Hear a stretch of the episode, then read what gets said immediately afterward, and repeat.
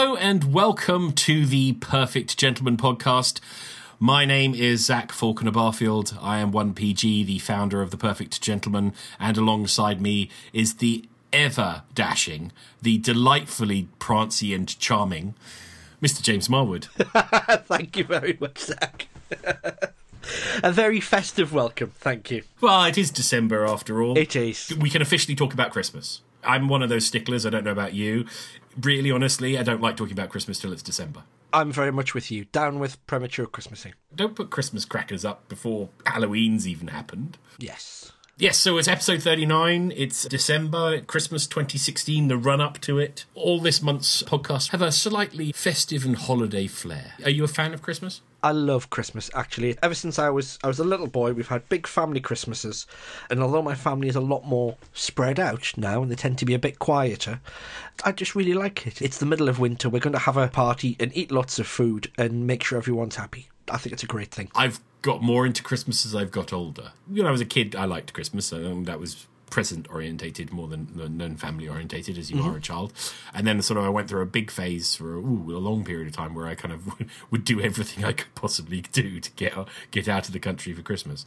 And then sort of about I don't know, probably about ten years ago, I started to really enjoy Christmas and being the family and and just sort of having that space and time and, and fun and frolics and Christmas traditions. But we'll talk about Christmas traditions in another podcast. So, what has caught your eye on the gentleman news front this month? Well, you, you might recall we talked a little while ago about a country life article that talked about how to be a gentleman. Quite recently, they put up their 21 candidates for Gentleman of the Year. There's some odd ones in there, like, well, expected ones, like Sir David Attenborough and David Gandy who I'm a big fan of, the model who writes an interesting bit for the Telegraph every now and then. And then there's things in there like David Beckham and people. But what's interesting is the New Zealand Herald picked up on this and they um, bring up some really interesting points. So they talk about should you hold a door open for someone?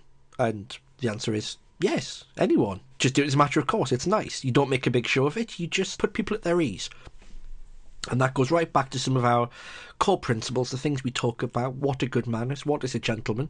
It's about consideration of others. The article was really interesting, but that thing that Country Life actually tells you what not to do, but it doesn't tell you what you should do. And I think what the New Zealand Herald has picked up on is this is what you should do. Don't agree with all of their things, but most of them are pretty damn on cue. Yeah, I think so. You know, they go back to a quote that I get thrown at me every now and then, which is uh, Lana Turner saying that a, a gentleman is a patient wolf which is nice and not so nice. It's interesting that the guys at the New Zealand Herald seem to get it that you're looking to be a good person, to make others feel at ease, to enjoy your life, but not at the extent of others. And they bring up things that some of the more stage among us might not like, like brown in town or t-shirts or tattoos even. I agree with a lot of they say and as we've said all the time you know a gentleman is how you act and how you behave to others and the first rule of the gentleman make others feel at ease almost at the expense of yourself. It's all about respect it's all about politeness and consideration. The style thing is something else but style is actually respecting yourself it's dressing well enough to, absolutely. to put the best version of yourself out there. Which kind of brings us swiftly on to the next thing that i saw Iggy Azalea. Uh, she was on an American Music Award red carpet or something like mm-hmm. that. Oh no, GQ Man of the Year awards. Uh, she comments about she doesn't meet any gentlemen anymore. She was asked, "Well, what's your definition of a gentleman?" And, and she says, "Just somebody who's always considerate about everyone around them." And I actually read this article and went, "Yes, you get it. Well done." Not the sort of person you'd expect to go to for advice on how to be a gentleman, but she's on the money.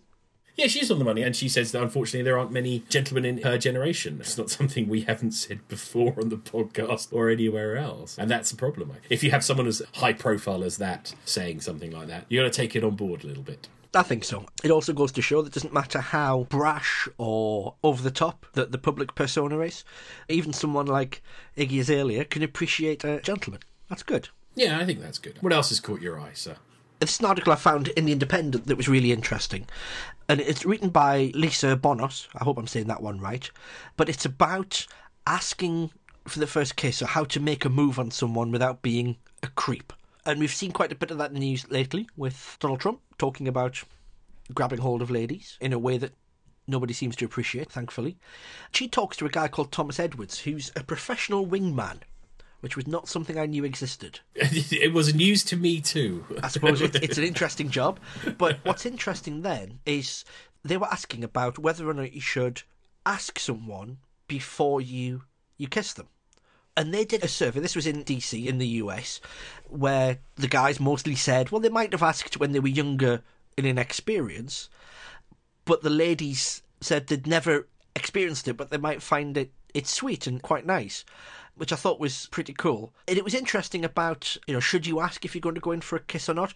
Edwards, this professional wingman, said you don't really need to do it, but do it in a way where she can pull back and it's not a big deal. You know, as long as she feels safe and is comfortable, and you have this sense that she's not going to pull back, that's that's fine. But the author, Lisa Bonos, who writes this article, talks about a relationship she had with a guy who was someone she knew professionally, and he asked her.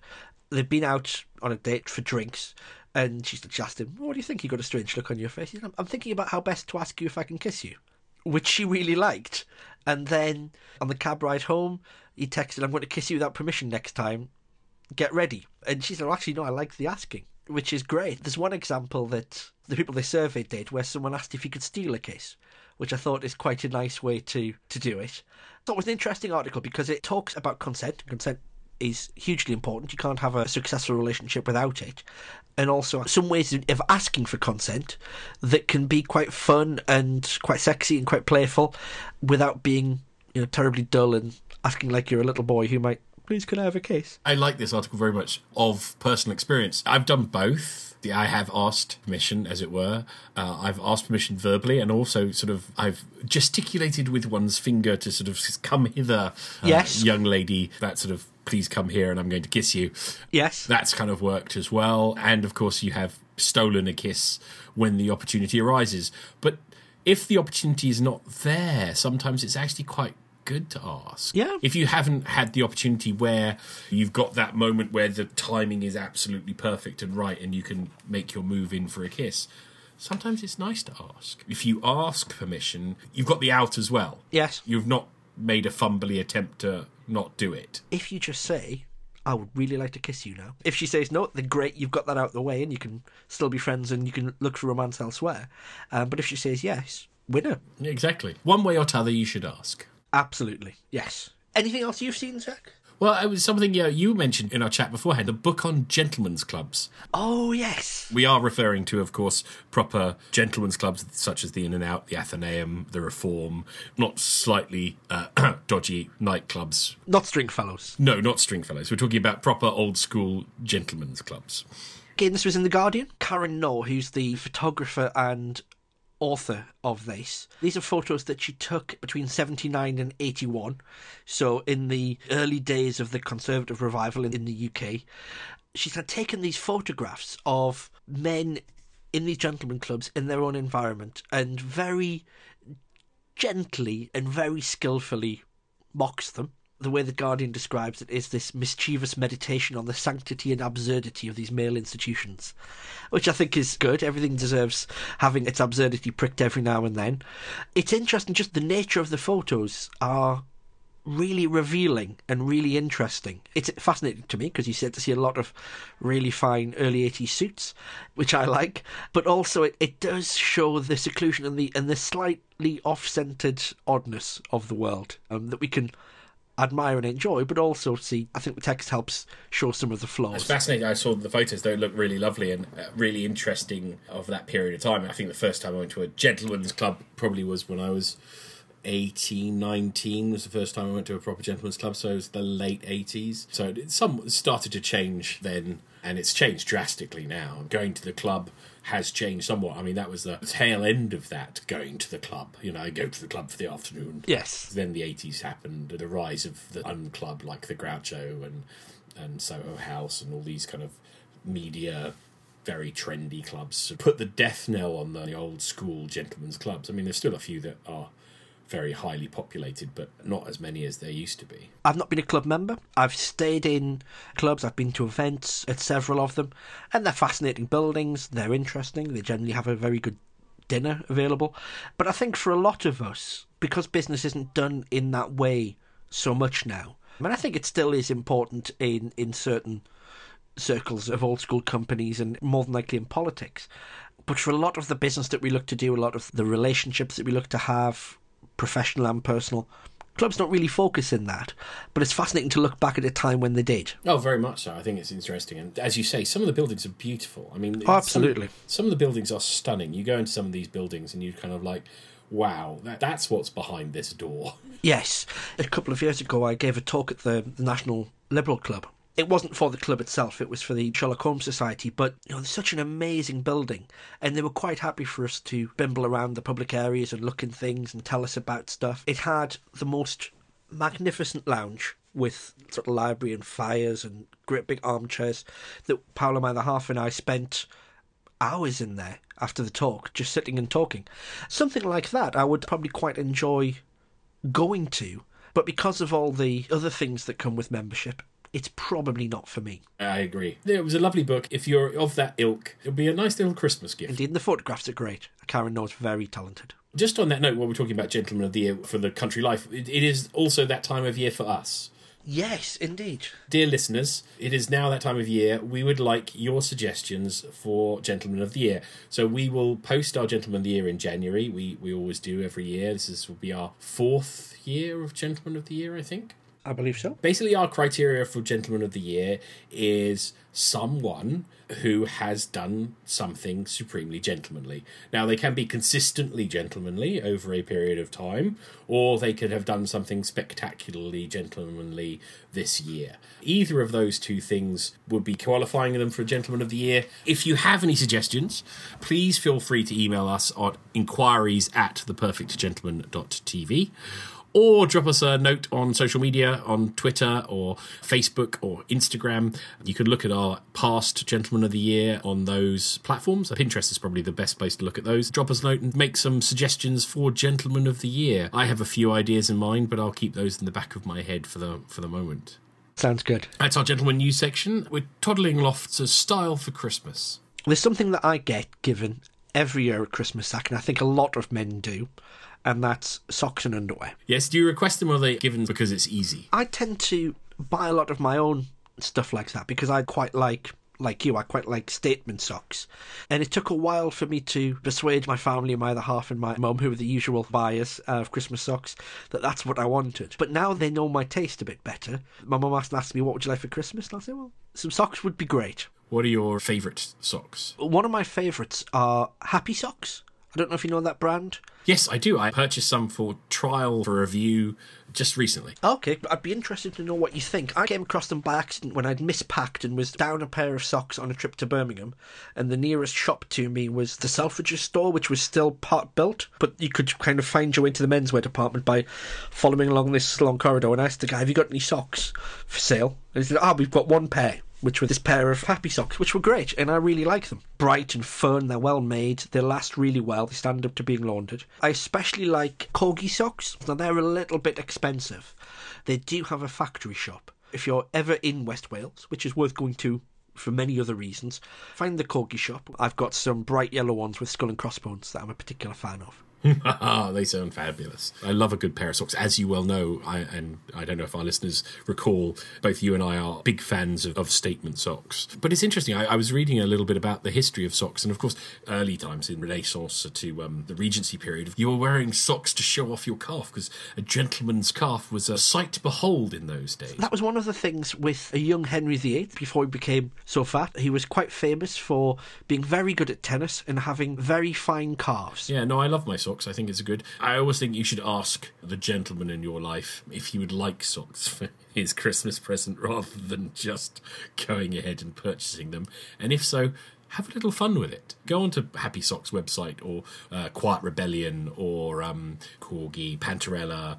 You know, New and Lingwood, they do some amazingly patent and crazy socks instead of just standard M&S black ones. Just one thing worth bearing in mind is people often worry about matching socks and making sure the, the socks match your outfit.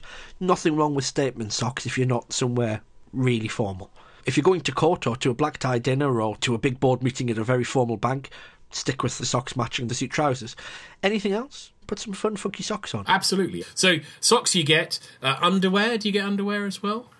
quite a bit. I must admit, I tend to buy most of my underwear myself because, again, I do it when I'm travelling and I've not packed enough. So when I'm travelling, I do rely on good old Marks and Spencers or TK Maxx just because they're quick and they're easy and I know I can dash and dash out and get what I need.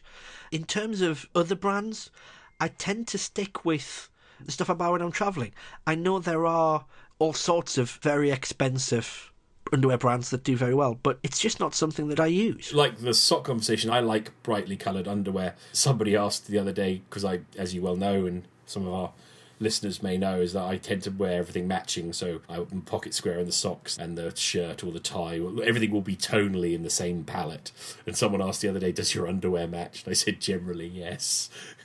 Fair enough. So I go out of my way to find particular tonal palettes of underwear and stuff like that. I sort of trawl various websites to find different bits of underwear. But I've been going through a series of experimentation with different brands at the moment.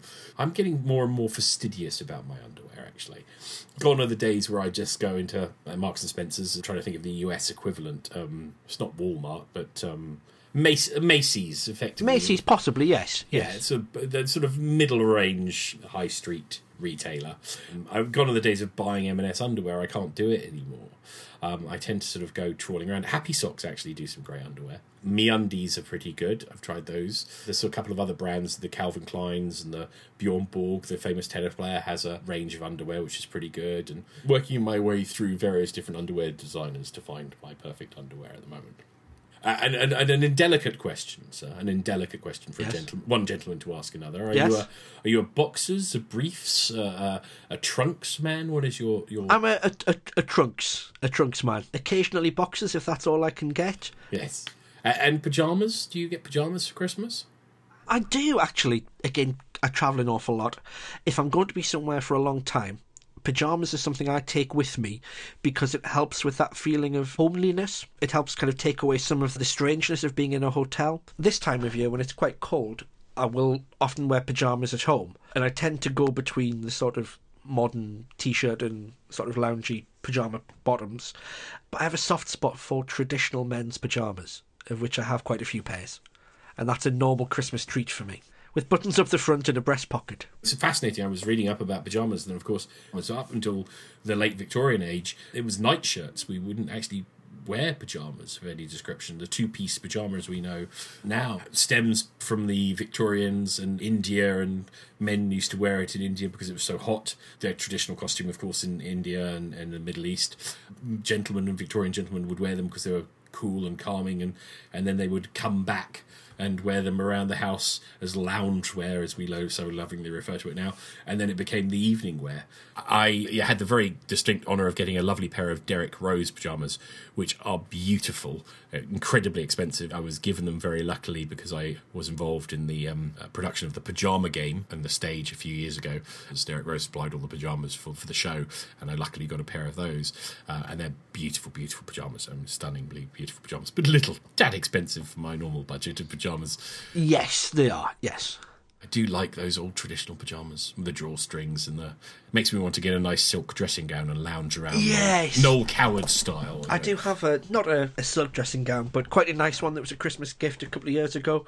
On a Sunday morning, me and the other half are lounging on the sofa, having breakfasted and just reading the paper, reading books, watching TV, being lazy. I really like it.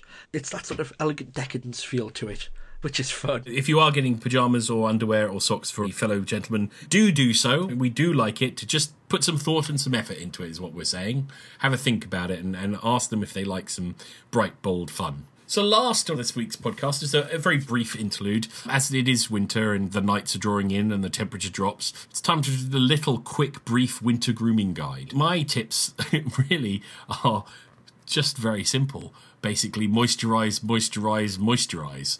I think that's the one thing that I have learnt in my grooming regime for winter is is more moisturizer than you think you need. You dry out so quickly in this weather. Yes. You know, you get more dry skin, cracked skin, your skin looks less healthy if you don't moisturize and, and a good load of lip balm as well is always good. I tend to to get quite dry skin anyway, so I moisturize after a shave. Being outside in the wind, going inside into hot and overheated rooms, if you're travelling by public transport, it just kills your skin. And especially if you're shaving every day as well, I tend to moisturise twice a day on those, and I use a, slightly heavier moisturiser. And also, I don't wet shave quite as much because I find wet shaving dries my skin out, especially if it's a particularly cold and windy day. Then I'll have an electric shave rather than a full-on wet shave. I don't electric shave at all, but I tend to use a heavier shaving cream. So I use something like a coconut milk based shaving cream rather than a lighter one during the winter months. So it's got that moisturising content in there right from the start, so it doesn't dry out my skin. But also lip balm. I am a big fan of lip balm. I've carried lip balm for years.